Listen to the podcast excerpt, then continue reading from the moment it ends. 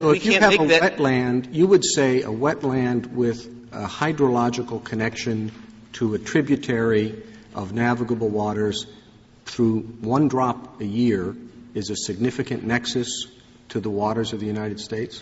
What, what I would say, Mr. Chief Justice, is that if the tributary flows in, I would start with the tributary, and I'd say now there's clearly a significant nexus between the tributary and the navigable waters to which it flows. I would then look at the wetland, and I would say, for purposes of the regulation of adjacent wetlands, drop.